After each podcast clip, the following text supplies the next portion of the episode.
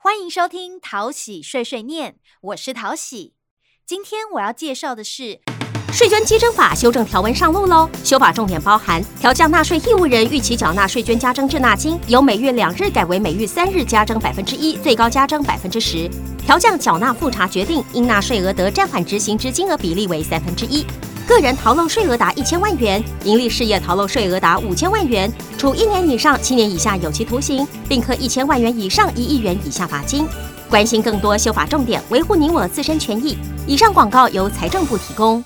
如果你有话想对淘喜说，欢迎到桃园市政府地方税务局脸书粉丝团留言，淘喜都会看哦。谢谢收听淘喜碎碎念，我们下次再见喽。